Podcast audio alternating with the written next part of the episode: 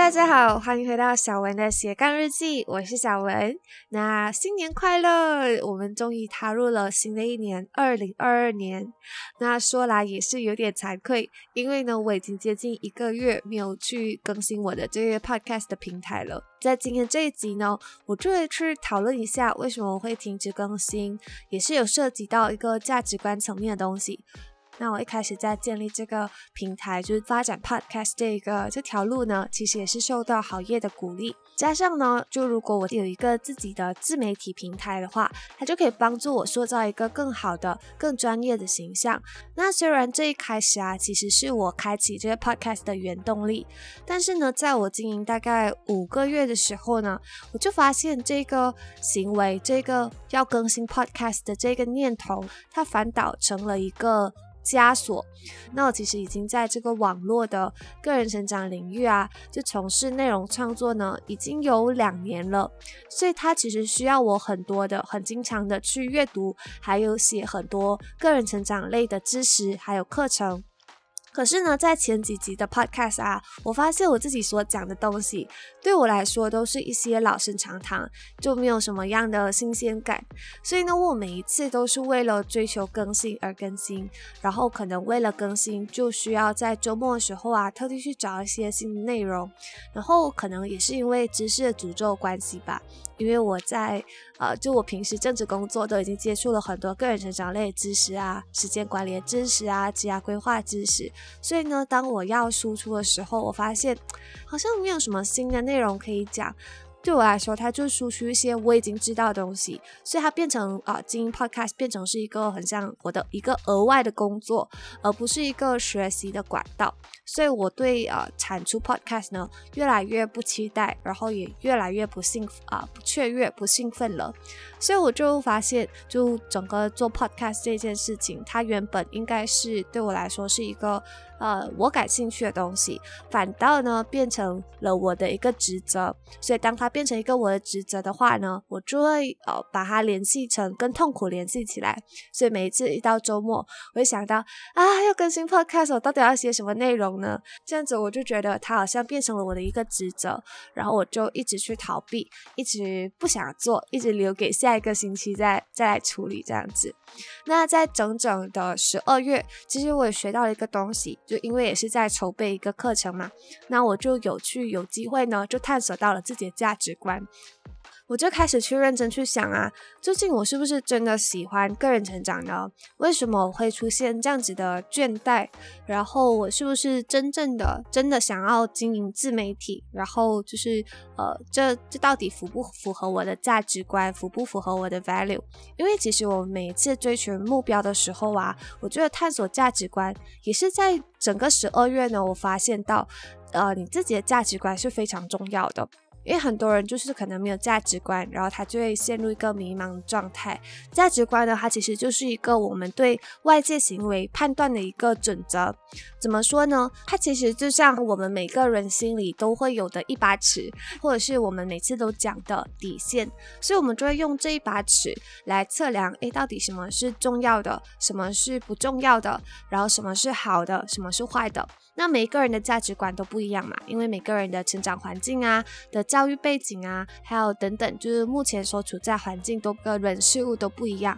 所以每一个人呢，他的价值观都是呃不大相同的。那我们所做的每一个决定啊，不管它是大的决定还是小的决定，其实都是非常的受到我们价值观影响的。所以当你做出一些符合你自己价值观的事情的话呢，你就会从有一种呃从内而生的这种满足感。还有幸福感。可是相反的，当你的行动是违反了价值观的时候，你就会做这做做这，有一点罪恶感的感觉，然后甚至呢完事了之后，你会有一种很空虚的、很迷茫的感觉。所以，当我们在确认自己的每一个人生目标的时候，都一定要先探索好自己的价值观。你先确定到底什么是对你重要的，什么是对你不重要的。之后呢，在你设立目标的时候，你再去做一个匹配的动作，就看看，诶，这个价值观跟你的这个目标是不是符合的。是不是有 match 到的，还是它是违背了你价值观？因为当如果这个目标它违背了你价值观的话呢，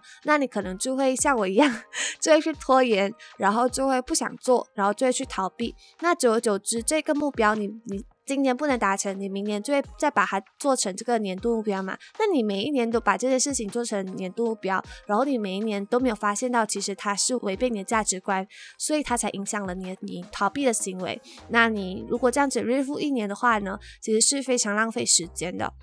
所以呢，在十二月的时候，我就去有探索了我这个价值观，我就发现呢，其实呃，我是自己的话呢，我对自媒体有一个这样的迷思，我就觉得啊，自媒体它是需要公开的，它是需要露脸的，然后会导致到我们有隐私，然后我自己呢是非常非常注重隐私的人。不大喜欢呃外人知道我自己的所有事情，因为我感觉我就会感觉自己好像一个呃空白的 A4 纸这样子，就任人翻阅的感觉。我就觉得自媒体它其实是需要经常分享生活的嘛。对自媒体呢，我这样一个迷思就是，我觉得自媒体它是需要公开露脸的，就是你一定要让人家认识你这个人是谁，就是你要建立一个呃，在网络上建立一个个人品牌形象嘛。然后这会导致到你没有隐私，因为呃。你把你的脸都都露出来了，就等等很多很多的隐私，就从你可能成长呃生活的所有的历程，所有的小事情都会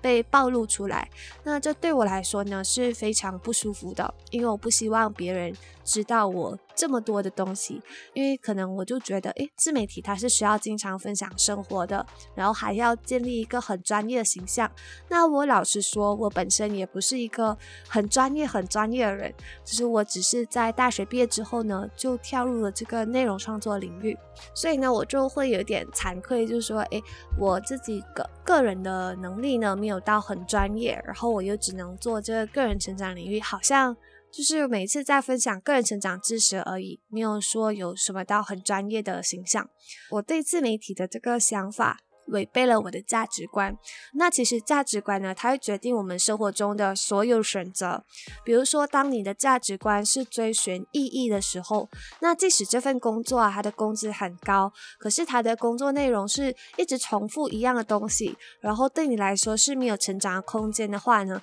那这个工作本身它其实就违背了你的价值观，因为这工作它不能让你追寻意义嘛。所以呢，就算它收入再高，它也无法让你买。到这种充实快乐感觉，或者是当你的价值观是以家人为重的话，那么在你面对职业选择的时候呢，你就会考虑到，诶，这份工作它是不是允许你去陪伴孩子，然后去照顾家人？你不会只是在看这个工资的层面，因为你已经清楚的知道啊，在你的价值观的排名里面呢，家人是排在这个金钱的前面的。其实价值观是一个蛮不错的东西。那因为一开始的时候，我可能就觉得，诶，价值观就是一个抽象、很复杂的东西。所以，我就之前我一开始的时候，我就感觉探索价值观可能是一个蛮浪费时间的一个行为，因为它很抽象嘛。可是呢，过后我真正去做了之后，我就我就发现价值观其实这个课题啊，它是一个很很深入的课题。因为它没有一个绝对的方法去探索你的价值观，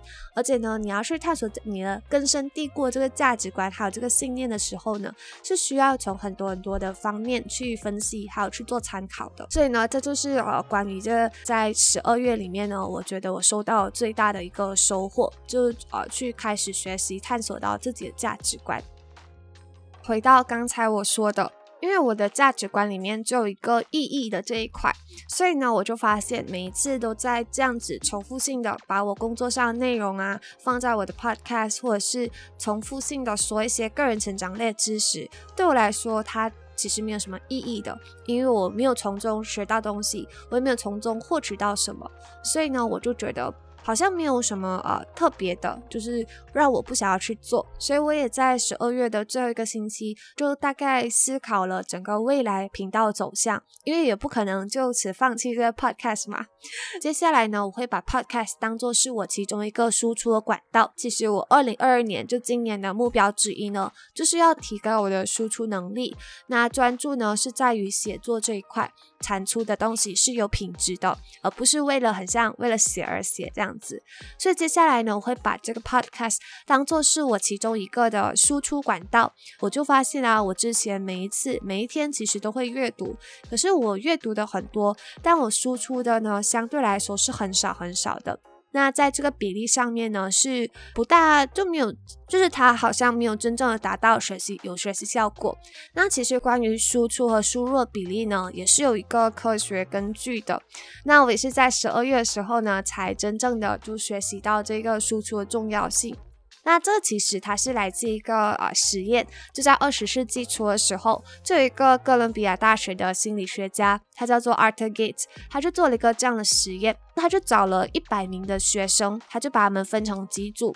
这些学生呢，他们必须要用记忆还有练习，就背诵的这个方法去背出来这个名人年鉴。那名人年鉴里面有很多很多个名人嘛，然后还有他们的这个啊成就，所以你要背完整本书呢是蛮难的。然后每一组他们被分配到这个记忆和练习的时间比例是不同的。记忆的话呢，代表的就是输入，就是你要一直去看这本书，想办法的去记得这一些每个名人的名字，还有他们的成就。然后呢，练习的部分呢，就是代表是输出，就是你必须要呃一直不断的开口去背诵，然后要是呃主动的记忆的。在这个实验当中呢，他就发现到啊，当这个输入和输出达到三比七的比例的时候呢，学习的效果是最好的。换句话说，当你在花百分之三十的时间去看一本书、去读一本书的时候呢，那你就要花百分之七十的时间，也就是说是要呃两倍以上的时间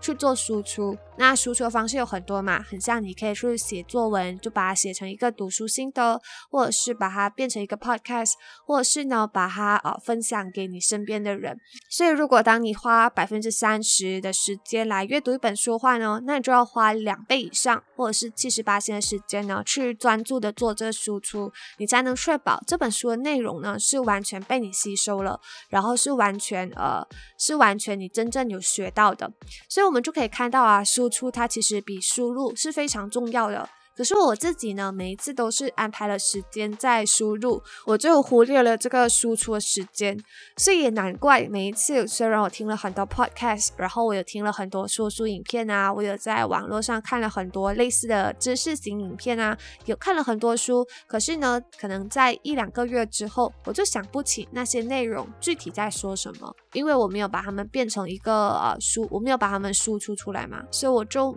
想不起来，诶，到底我学到了什么？然后我每每一周呢，其实没有好好的做一个总结啊。那其实，在去年的时候，我就开始订阅好几份的这个电子报。有些作者他就在这个电子报上面呢，他每一周都会做一个小小总结，就总结出啊当天他的学习成果，他看过哪一本最好看的书啊，然后他听了哪一个很好听的 podcast 啊，看了哪一些电影啊等等的。那我就觉得，诶，这样的这个。输出这个总结方法其实是蛮不错的，所以呢，我未来呢，我就会把这个 podcast 当做是我的一个输出的管道，我会争取每一周都更新，我就把它当做是一个每周的学习汇报这样子，所以更多的呢是分享还有总结我自己所学到的东西，然后让听众跟着我一起成长。所以这个其实啊，我觉得就算是一个一种真正的这个送礼物的心态嘛，因为我觉得呃，不要要求太过于完完美，或者是要奢求建立什么样的很很高尚的这个呃个人品牌形象。当我这样子换一个角度去思考，就换一个呃定位的时候呢，我就发现，咦，呃，经营 Podcast 这件事情好像又变得呃更有趣了。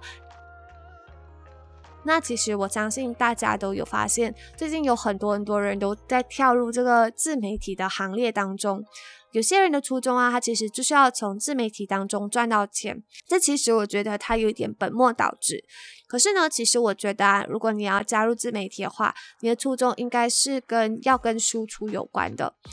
因为呢，输出它这个行为，它是有要花费你一定的时间，也是要花费你一定的精力的嘛。尤其是要把它做成一集的 podcast，所以呢，这行为啊，它一定是要能给你能量的，而不是消耗你的能量。做完之后啊，你应该要是觉得很富足的。很很有精神的，而不是觉得干枯了或者是疲累的这种感觉。这其实就是我在呃之前就去年的时候经营这个 podcast 的这个感觉，就是我觉得每一次我在写完这 podcast 的稿啊，或者是每一次我在录完这 podcast 的一集的时候呢，我都觉得我自己的灵气或者是我自己的元气都被吸光了，就是整个周末都会很累，好像没有休息到，所以我就觉得它是一种职责嘛。那这职责呢，它是在消耗我的，因为如果我不去做的话，我就感觉很愧疚。那这个愧疚呢，就会让我对自己有很不好的评价，对自己就会开始失去信任，然后一直经历这样的负循环。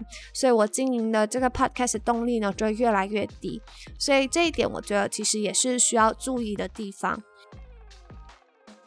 那在我二零二二年的目标之一呢，除了是要提高我的输出时间，然后要确保这个输出是有品质的之外，也是要呃，就是要锻炼，好好锻炼我的写作这一块。就是要多去仿写一些文章啊，因为我发现我自己不是很会写文案。就是在去年我就发现到，这写作这一块啊，它就可以成为我的一个在职场上的一个呃个人优势这样子。那其实之前呢，我都没有很大的重视，因为我就觉得啊，写作就写几个字而已嘛，没有什么技巧可言。可是呢，我最近又发现啊，其实哦，你要写文案，你要写广告文案呢，写作你的文字是很有力量的，然后它是很。很重要的，所以呢，我就在今年，我就想要着重的去呃做好这个写文案，还有写作，就是呃写文字啦，主要是跟文字有关的，就是这一块，就是要去加强我的写作能力。好，那这就是我今年的其中一个目标。那大家在今年二零二二年都有设好了自己的目标了吗？然后你们的目标又是什么呢？非常非常欢迎你们可以在留言区给我分享。这样子的话呢，可能我们在年尾的时候就可以再来一个 review，可以一起来回顾一下，看看今年的这个目标有没有达成。好，那今天的分享就到这里，我们下一期再见，拜拜。